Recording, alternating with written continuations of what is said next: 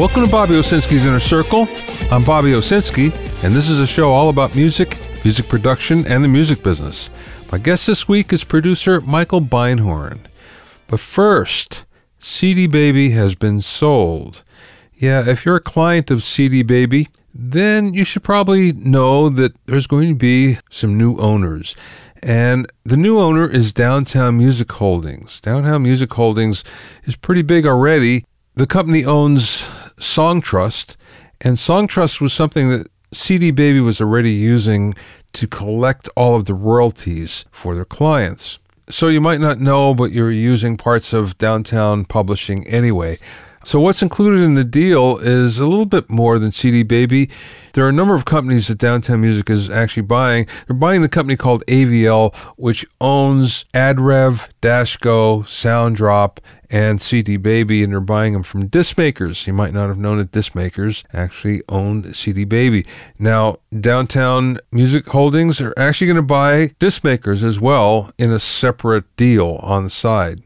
This entire deal was about $200 million. The original founder and owner, Derek Sivers, who founded the company in 1997, sold it to Disc Makers for $22 million in 2008. So in 10 years, it went up by almost a factor of 10 in value. CD Baby's pretty successful. Last year, they collected about $100 million for their indie artist clients, and that's about 1/6 of the global revenue for indie artists. So they're actually doing a pretty good job for all you indie artists out there if you're signed to them. But just keep in mind that pretty soon there's going to be new corporate owners, and we'll see how this is actually going to affect how CD Baby is run, although I don't think it'll probably be that much different because Downtown Music Holdings, at least it's not a hedge fund or an outside financial broker of some type that doesn't know the music business. And of course, Downtown Music really does know it, so that's the good part.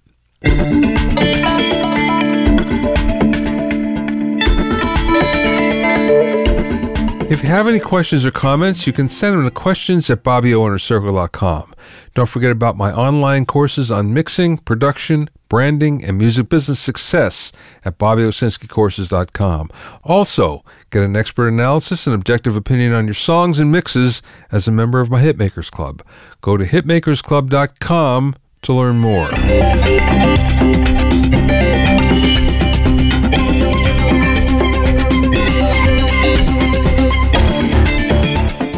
Now, what kind of audio interface are you using? Yeah, there's lots of different types, and I'm not talking about models or brands. I'm talking USB or Thunderbolt or Firewire, whatever.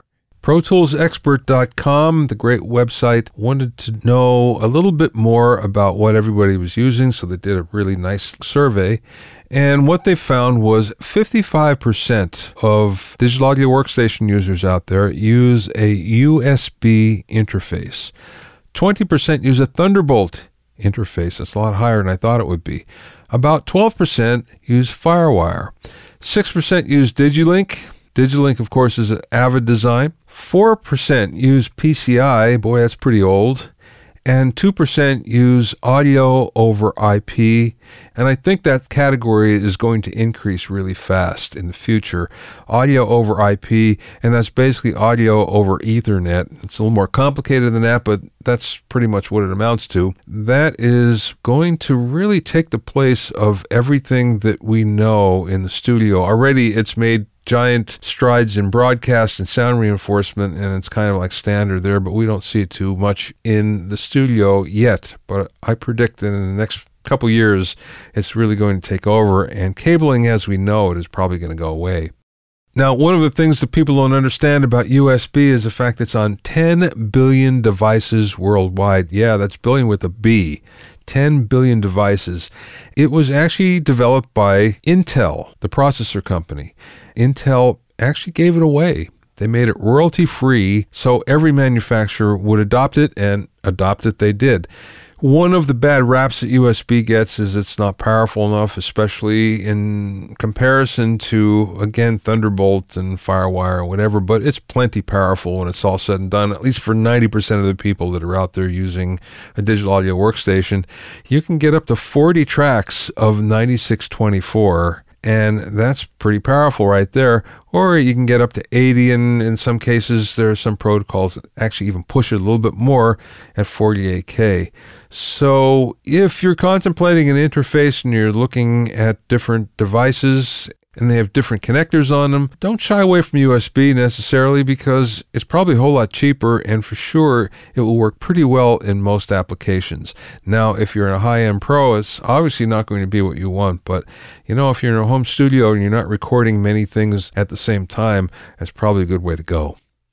My guest today is producer Michael Beinhorn, who's been on the show a couple times before, actually. He's produced a wide range of artists, including Herbie Hancock, the Red Hot Chili Peppers, Ozzy Osbourne, Aerosmith, and Soundgarden. He's also the author of the book Unlocking Creativity, and he's an outspoken advocate of the importance of artistic development and pre-production within the creative process. To that end, Michael has begun consulting with artists specifically about their pre-production. In the interview, we talked about why pre-production is so important, how it can be done remotely, the psychology of production, and much, much more. I spoke with Michael via Skype from his home in downtown Los Angeles. You were telling me that you have a new business, and it's very unique because I've never heard of anybody else with a business that's like this. So you're in the post-production business, right? I'm sorry, you're in the pre-production business. Well, there's some of that too. It's kind of, I at this point, I think we're talking about everything that everything encapsulating production that doesn't actually pertain to going right into a recording studio and recording stuff. And even a couple of things that can happen around the perimeter of that. Well, that sounds like pre-production to me. It is. But actually, what happens after, or I should say what happens during a project, like, you know, post-production stuff, analysis of recordings that people have done, executive production, which obviously can happen before, during, and to some extent after. You know, it winds up being various facets of consulting. Yeah, I get it. Okay. So that being said, what's the process then? How do you start? Well, the way it goes is someone will send me their music. That's really all it takes. It's simple, right? You know, and I have a chance to sit, listen to it, and I do a very detailed analysis of what, not specifically what's good about it. You know, I mean, you can find any number of people who are going to tell you, oh, this song's great, blah, blah, blah, blah, blah, and here's why, and blah, blah, blah, blah, blah. That's not going to help anyone out at all. My job is to find out everything that's not working in a piece of music. And by everything, I mean like going as far as I possibly can into a song forensically, just to break things down, you know, to find out elements that are rubbing against one another, elements that aren't being supportive to what is usually the one thing that a listener is going to focus on, which in the case of a song is going to be a vocal. And there are usually multiple things that can add up to destabilizing a person's work so that it doesn't come across the way the artist really wants it to. Although, of course, the artist is usually is not able to have the same kind of objectivity about their own work. And this is where having an objective outside party really does help a great deal.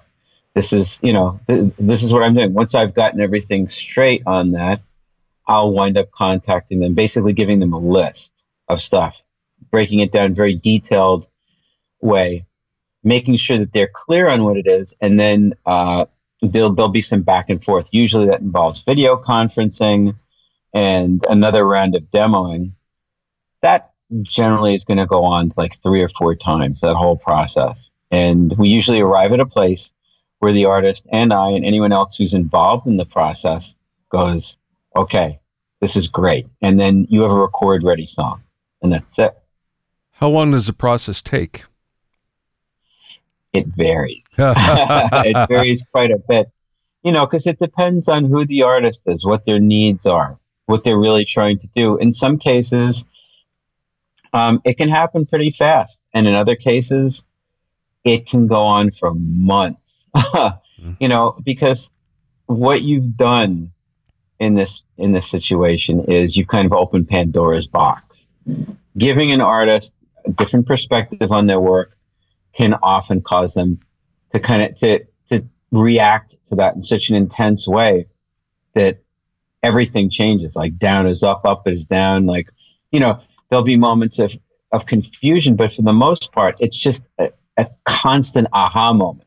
Like it's amazing to see how that kind of, I know you've seen this kind of thing happen yourself, where people are so blown away by having that alternate perspective that they have to go straight back to the drawing board and start over with a lot of their stuff, which is always for the better as well, because they've got a completely different take on it now.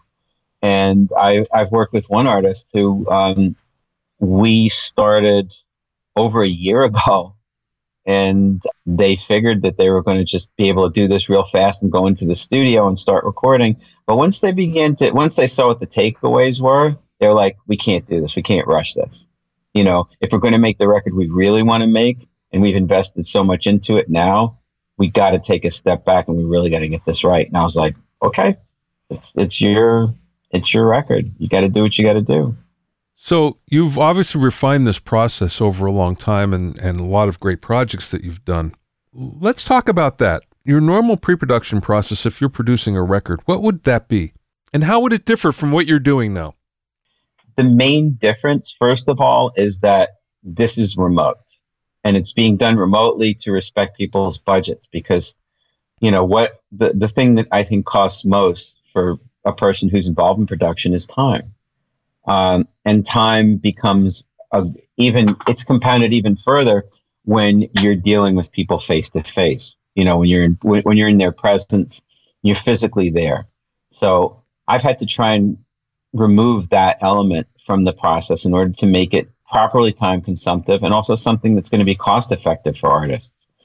So that element being gone makes it much easier for me to work with people, you know, and respecting my time.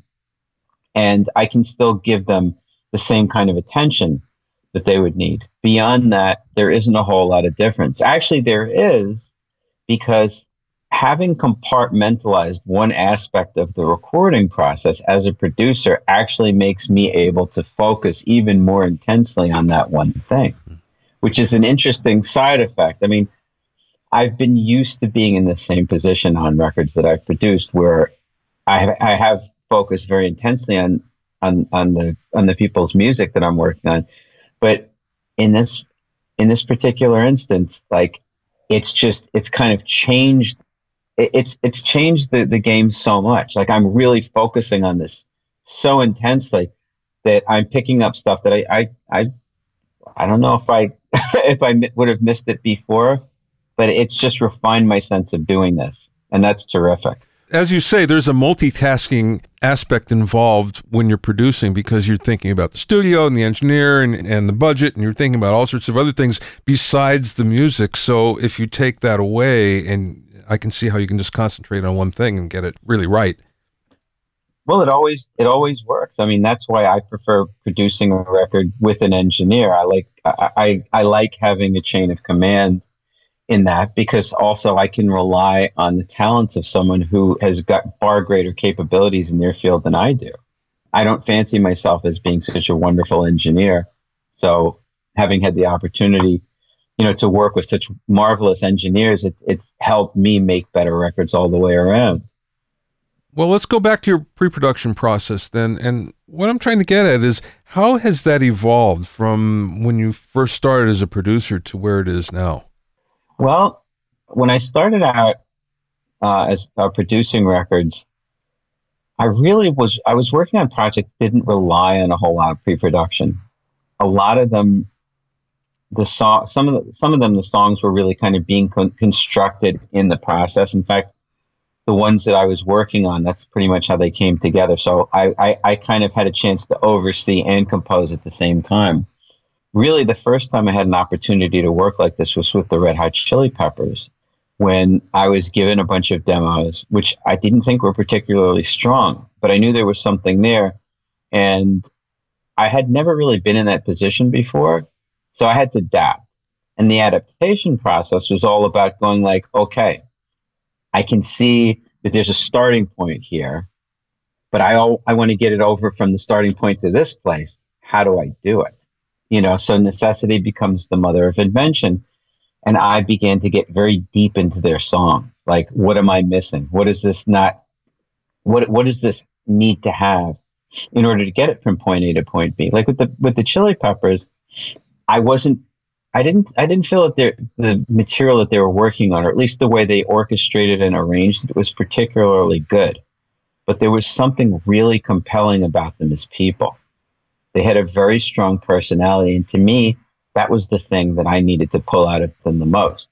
So the question from that point became, how do I do it? How does that happen through the music, through an orchestration, through an arrangement, through a song structure? How do you get those elements to come out? Which is an interesting problem to have to manage, you know, and a very worthwhile one as well. So that just evolved over time. And that became part of how I worked on records. That whole pre-production process became very, very detailed and a very important part of how I made all records. Even in cases where people would present me with songs that were phenomenal, you know, there would still be an analytical aspect of that as well. I mean, one of the best things that you can do, though, as someone who's assessing someone else's music is go, I can't imagine anything that would make this better. Yeah, right. You know, that has not happened very often, but it has happened, and it's great. It's like, well, you guys, you did it. Yeah.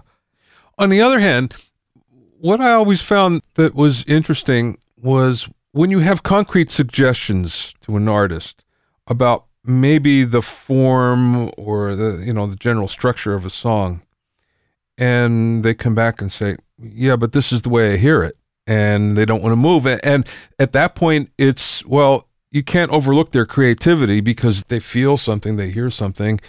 Can you overrule it? Is it a good idea? I mean, do you try to convince them? You know, there's that conundrum that you're going through there. Yeah, I have to say I haven't encountered that too frequently to the extent where someone would literally sort of like plant the spikes and go like, I'm not moving. You know, I tend to like to lay groundwork before that kind of thing happens, just so that everyone knows that they can speak freely at the same, you know, and feel what they need to feel and express that. However, there does have to be a point, there does have to be a chain of command on a recording. And it's not so much about there needs to be a boss. There needs to be a sense for everyone that there's a foundation that they can, because people, you know, we're I don't know. I wouldn't say we're pack animals, but we are very social, and we need to feel a certain amount of structure and comfort. And I don't think that there are a few places where that's more important than on a creative project where you're dealing with multiple personalities who have multiple personalities themselves. Yeah, right. You know, so from that point, I like for everyone's sake, for there to be a sense of hierarchy, which doesn't necessarily give me a veto power, nor should it. But it does give me the opportunity to sit with the artist and go wide and get into their head and try and understand why they feel the way they feel. Just, you know, to go like, okay, you know, I can see how you feel about this. Let's talk about why. Let's see why this is, why you want this like this. And if this is actually, if what you want is serving the song, I'd like you to convince me so I can eventually see your point of view and go, okay, I think he was right. You know, however, if I think you're wrong, I will expect that you will consider my point of view and understand where it's coming from and how it pertains to the piece of music that we're discussing right now. Because obviously the artist's vision is of paramount importance. That's what we're trying to capture. We're trying to capture his vision or her vision, you know, but there is often a blurring of the lines. Are we talking about your vision or are we talking about your ego? Because if it's your ego, we all need to take a look at this, and you need to be honest about this. You need to be in a state of acceptance of what this is that you're actually putting your foot down about. You know, is this real or is this a temper tantrum? And the other reason that it's important to do this is because this record is final. This record is not going to be changed once it's been finished. This is going to be the end result. We're talking about something that could color the rest of your life. You know, you want to make the best possible decisions that you can. Usually you're going to find the best decisions when you're working with a group of people you trust in that group. One person relying on their judgment, especially when it's contrarian, and it moves away from a whole bunch of other people on the project who are probably all saying the same thing, like, you really ought to rethink this. Because that's normally what happens when there is a choice like that. It's imperative for the artist to be able to look at it, but forcing them is not going to do any good. It's like, at the end of the day, you can't force anyone to do anything anyhow. And coercing is possible, but why would you do that? It's ethically wrong. You know, trying to convince someone through logic, it's a different story. It's harder work. It takes more time. But at the end result, everyone comes out ahead. The times that I've experienced this where it didn't work, it was a situation with an artist where the people that he was working with in his band had just given up on him at that point. And they're like, he's going to do what he wants to do. It had nothing to do with what was the best choice for the piece of music. It had everything to do with him wanting to be the right person, the one who was right, and most important, the one who got his way. Now, see, you approach this more cerebrally than the majority of producers do. And I'm not saying that they don't come to the same conclusion or the same result as you, but I suspect that it happens faster your way because you've thought this through, of exactly what you want and exactly how to get it. Again, having people come to your way of thinking by explaining the situation. And I don't think most producers, myself included, would go that way. So was this something natural, or is this something that you developed over the years? I think it's something natural. I remember one of the first projects that I actually did on my own. Actually, the very first project that I did once I stopped being in a production team, which is around 1984, I was in a rehearsal studio with this artist. They played a couple songs. After one song in particular, I said, well, that just sucks. The mood in the room changed drastically. And my girlfriend at the time, who was there, looked at me like I had committed some unspeakable sin. And later she told me, like, how could you do that? Like, that was really stupid. And I thought about it and I was like, wow, I really don't know how to talk to people, and I don't really know how to interact with them very well. And this is my job. So I set out over time trying to get a better grasp on how to interact with people in a creative setting, knowing that if this is going to be my job, and they're doing me the courtesy of paying me and putting my name on their record as someone who helped them make a lot of very important decisions, the least I could do would be to respect that, and to, you know, if I have to get into a confrontational situation, which ultimately these things can be, that I would give that I would pay them the respect of providing them with logical reasons why my opinion mattered to them and that they should take it seriously.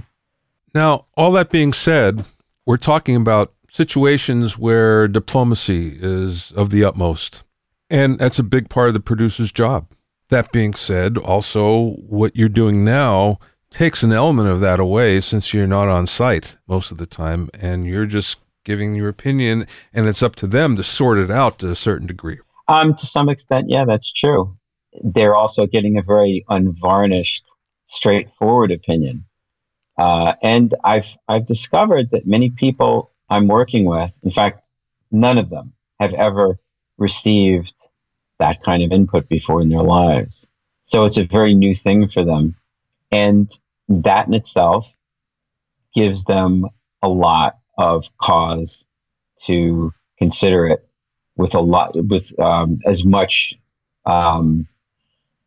severity as possible, but they tend to take that kind of opinion very seriously. I mean, honestly, what I've done, what my track record is, does not hurt. People are more likely to consider the opinion of someone who's had a great deal of success and who is also working on their recording in this position. But that, you know, that does give me leverage, you know, as does providing information in that way. So there is a sense of detachment, but it's not what you would think. There still is a connection there, and it's fun because I interact with people first through an email, and then we have a video conference like this, you know, there can be, still through the digital medium, there's going to be separation no matter how you cut it. It can't not be, but it does bring back a degree of the personal touch to it. Not like being in a room, but it builds an extra bridge. How are you credited? Pre-production. Okay. That's it. I haven't come up with anything new. It's pre-production or executive production. There could be pre and post-production on records. It really depends. Okay. So I get the pre-production, and that's always been extremely valuable. There's no way around it. But also a good portion of what a producer does is both during recording and post-recording, as you say, there's a lot of post-production decisions involved. So when do you get involved at that point? Is it right after the basic tracks, listening as recordings are going down? How frequently does that take place? It varies. I've gotten involved on some projects where a minimal amount of recording had been done, and the artist wanted input from that point. I've also got involved where most of the principal recording had been done, and they just kind of wanted a where am I type assessment. Like, you know, is this doing what it's supposed to be doing? What have I got in it? And the artist being in a position where they could go back and change things at will, being that the recording studio is generally digital now, and that it's so much easier to do that kind of thing. And also being involved in making very important decisions in mix. You know, I was presented with one song that actually needed some work done, and it was in mix downstage, and we had to deal with editing as well as mix elements of the mix. And, you know, it really depends on the project and what the artist requires. Okay, let's go back to the pre-production for a little bit.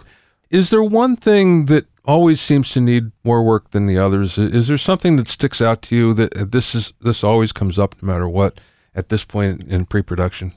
With pre-production, the two most important elements that I tend to deal with are arrangement, structural, and orchestration. And it's interesting because sometimes those things are determined by a person's skill, you know, proficiency level. I find that if artists are very, very technically skilled in many cases, if that's ever a facet of the music that they make, sometimes if they haven't had any kind of oversight, they'll just go overboard with all kinds of stuff, with just parts and parts and parts, not realizing that what they're doing is taking away from the top line, which is where you want to focus the attention if you're talking about a song. I mean, we're making homophonic music that basically where the top line is generally the thing that you're focusing on the most, the melody. Everything else is supportive in that. Even if some of the instrumentation is more interesting to listen to than the voice, it still has to be supportive. But a lot of people don't think like this because they're thinking based on their skill level, or they're thinking based on what they like to do with their instrument. They're not thinking compositionally. So that is often an issue. Structural elements can be issues as well. Aspects of arrangement, dynamics is almost always a problem.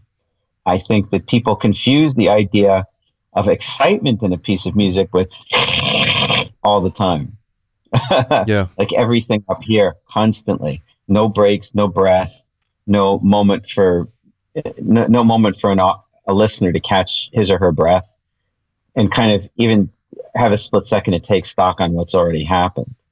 No setup to go to the next place. Transitions, you know. Yeah. It's, you know, there are so many things, and they tend to be really small details that are easily overlooked. But cumulatively, in a piece of song that has a bunch of, in a piece of music that has a bunch of stuff like this, the effect can be pretty devastating to, you know, to have maintaining an attention span. Now, there are two ways to perform dynamically on a record. And one way, of course, is playing with more or less intensity, which is the traditional way to do it, if you're going to do it well. And then the second way is adding and subtracting instruments, keeping each one at a relatively constant dynamic level, but just adding more or less. And I suppose there are situations for both of those, but what do you find is predominant for you? That's dependent on the project. It's dependent on the artist. It's also dependent on the parts themselves. Mm. It depends on the tone that the instrument requires. Sometimes a quiet section will actually sound better if a particular part is played with more emphasis, because it may bring out a certain tonality of the instrument that's more compelling. I also have enjoyed putting very, very heavy rhythm, doing very heavy rhythm sections, and then tracking everything else on top of those, adding overdubs that are much more subdued, because the contrast can be really, really wonderful. You know, the thing is that there's so many different things that you can do with dynamics. It's just so wonderful to play with dynamics and envision dynamics as kind of, as part of the pathway that you give to a listener, to kind of, you know, so that they'll stay with you, that they'll keep with you, because the dynamics can make a song so much more interesting and so much more fun to listen to. They can be part of your payoff to get you to the surprise when everything kicks in, you know, which you probably know is coming. But if it's set up and if it's established for you even more that it's coming, and you're preparing for it, the expectation is so wonderful. Mm. And then, you know, so when you get that payoff, it makes it that much more exciting. But now, if we look at the pop songs of today, and I know that's not necessarily what you're talking about working on, but maybe it is. Maybe I'm being presumptive here. The song structure of today's songs has changed completely, where there are fewer setups, in fact. You won't find bridges. There's certainly no fade ins, fade outs, things like that. Gets the chorus very quickly rather than a long intro, things like that. So for someone to stay, if you had an artist that would say, I want to sound as contemporary as possible, then that changes the approach to traditional song structure as well. If you want to go down that route production-wise, yeah, it will. If you don't want to go down that route production-wise and still make something contemporary, you can do whatever you want. To me, obviously, the construct of popular music today, as you're saying, is considerably different. I think the emphasis is making sure that every single section has a hook in it. Yeah. You know, that there's a melodic part, whereas before, music was always about tension and release. So there were parts that weren't necessarily hooky, that didn't necessarily have a payoff in them, but we're acting as bridge pieces that would lead you from one part to the other. The power of the song in that case is how adept the composer is at making you want to hang with the song and get to the next point, you know. But it's a much different approach than hook type thing. You know what I mean? Yeah. My interpretation or analogy, I guess, of listening to music where every section is a hook is that it's kind of reminiscent of eating too much sugar. You know, it tastes really good. It gives you that rush. But then afterwards, once you've had too much of it, you start to feel kind of sick and like, ugh. To me, it's the same thing that happens when you're listening to music where you've got a whole bunch of hooks back to back. There's no tension. There's no release. It's just nonstop give, you know. There's no, there's no expectation. There's no kind of like, there are no peaks and valleys to it. Well, that being said, there are peaks and valleys. Well, I don't know if you'd call them traditional peaks and valleys because, you know, if we go back and we look at the maybe the songs that we love from years and decades past. We would have peaks and valleys, but the peaks would be kind of at different levels, as would the valleys be. And there would be a certain point in the song where it would be the absolute peak, where it would be the payoff. Yeah. And now, whenever I analyze a song, what I find is that the peaks, there are certainly peaks and valleys, but they're the same. So in other words, everything is only this loud, and then the valleys go the same. And after a while you go, well, at least I do, I can't put my arms around where the peak of the song is, where the payoff is so much. Well, this is exactly what I'm saying. You've essentially taken a series of events that could be made distinct from another, and you've homogenized them. Mm. You've homogenized them within 3 to 4 minutes. Thereby taking anything that could be engaging about it, that makes you want to follow along with it, and rendering it kind of unexciting. Mm-hmm. In a very human way, though. It's a different kind of excitement. Like there's more of an adrenaline rush now, because it's obviously hyped. It's terribly hyped up. Obviously, there's a major controversy going on about like how much compression and limiting post-production gets applied to recordings, you know, but also we're not just talking about the actual volume dynamics of a song. We're also talking about instrumentation dynamics as well, right? Parts come in, the way parts develop from one section to another, you know, that's also an aspect of what keeps you locked into a piece of music. Listening to things develop, you know. Now I think that there's more of a linear process. It kind of happens, and it's going to happen in stages, if they're even dynamics, you know, stage 1, stage 2, stage 3, you know, and it's kind of like a step in terms of more of something that's more organic, you know, not being able to be sure about where the actual emotional peak in a piece of music is. That's dangerous. Yeah, it is. It's dangerous because you really ultimately don't know what the song is trying to say to you. Mm-hmm. That means that ultimately the song doesn't really have a whole lot of meaning. You know, you can't really connect with it. And at the end of the day, being able to connect with a piece of music is one of its most important aspects. You know, you mentioned something before. We were talking about your development as a producer and in pre-production. And you mentioned when you first started as part of a team where you were basically creating the song as you went along. And that's sort of the way it is now when you think about it in terms of the way music is, where the producer is the composer, except for the top line for the most part, and let's interchange it as we need. So what comes around goes around to a certain degree, I guess, huh? Yeah, it's definitely, it's definitely different. It definitely changed over time for me. I did start out with those records. I mean, I keep going back to Hancock's, to the Herbie Hancock record that I did, because that's a perfect example of something.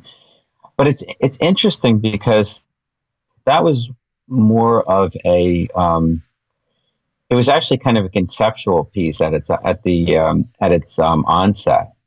It was. We were trying to envision what Herbie would have done if he'd stayed being this sort of jazz rock luminary and hadn't gone off and made a whole bunch of R&B records, and all of a sudden came face to face with this fledgling music form of hip hop. You know, what would that combination, that pairing look like? So we actually were coming at it from a very conceptual place. It wasn't actually that song, and nothing that we did was really designed to be commercial. It wasn't designed for people to kind of like it, you know. So it had a completely different meaning, even though it was built in the same way that we're talking about producers will do now. They'll just build the song up as they're going. It actually had its origins, its foundation was elsewhere. You know, you just mentioned something popped in my head here. So when you first were going in the music business, forgive me if I got this wrong, but I don't think I do. that was right in the beginnings of hip hop as well. How much did hip hop influence you? I was exposed to hip hop around 1981 initially, 81 or 82. It had been an underground music form for a few years prior. I think it really started to be a thing in the, early mid 70s, where people had, where there were, MCs, and that whole thing came from Jamaica, because that was part of the culture. And it slowly started to filter down, from the Bronx into Brooklyn and, lower Manhattan. And that's where we caught wind of it. And once we kind of got involved with it, or once we started hearing it, it was life changing. It really was. It was a very important part of everything that we did. And it was amazing because it was this music form that had been informed by lots of other music that came before, stuff that we were also listening to. But it kind of took all that stuff and it just it was a filter that stuff would get sucked into, and it would spit this whole new type of music out the other end that had drum machines and synthesizers and things like that, and really took advantage of a lot of the newest technology. But it was being used to make records that people hadn't really heard before. Also in 1981, that was a very, very important year for hip hop and for dance music and everything else. Numbers by Kraftwerk, which is one of the seminal pieces of music that informed hip hop music, electronica, everything came out. So did The Message by Grandmaster Flash, Buffalo Gals by Malcolm McLaren, which is kind of a novelty record, but at the same time, some people think that's the beginning of like commercial hip hop, and The Magnificent Seven by The Clash, which is a rock record that was being played on R&B stations, which at that time was like, it just completely flipped people out. No one knew what to make of it.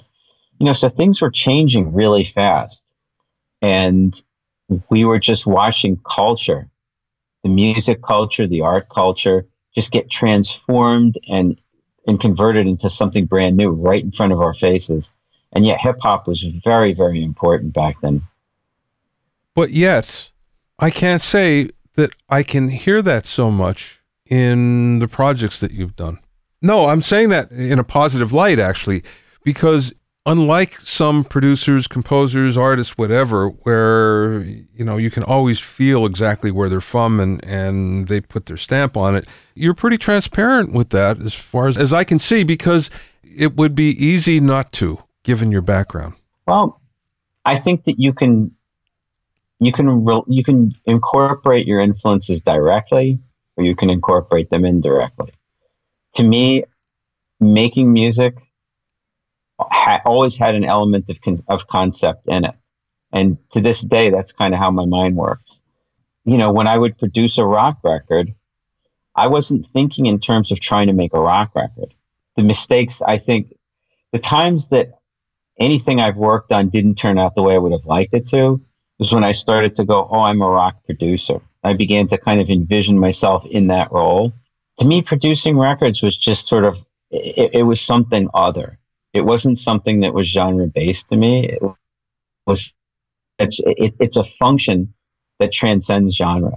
So if I'm making a Soundgarden record, let's say, I'm not thinking of trying to compete with the rock records of the day. I just started listening to techno music at that point. So my influence for that record was techno. You can't hear it. You can't, because there's no synth. Yeah. But if you listen to the instrument tones, there's something hyper real about them. And that's very intentionally so. My focus was on the tonality of instruments and how I could create a mass of sounds that were extremely big, that were very large sonically, but didn't interfere with one another, that occupied their own space and were able to establish their own personalities, each individual one of them, including each instrument in the drum kit as well, so that you could make them all out, but they also work together interdependently. I'm going to have to go back and listen. Yeah, if you hear it, it's fine. If you don't hear it, it's fine. It's, you know, but it was that aspect of it is very intentional. Trying to make a rock record. I mean, the band were rock already. Yeah, you know, yeah. What am I going to do? Make them bluegrass? You know, they're a rock band already. It's just how you temper it. Like, what do you do with that? You know, how do you extend the range? How do you make it more interesting, more unusual? Add a sonic footprint to it that may not have been there, that normally other people wouldn't have thought of. To me, that's part of what makes this work so much fun and so much of an exploration, you know, the play in it. Yeah. How do people get in touch with you that would like to hire you? My website. Through my website, michaelbeinhorn.com. You can find out more about Michael and his pre-production service at michaelbeinhorn.com. It's all one word, Michael Beinhorn, BeinHorn.com.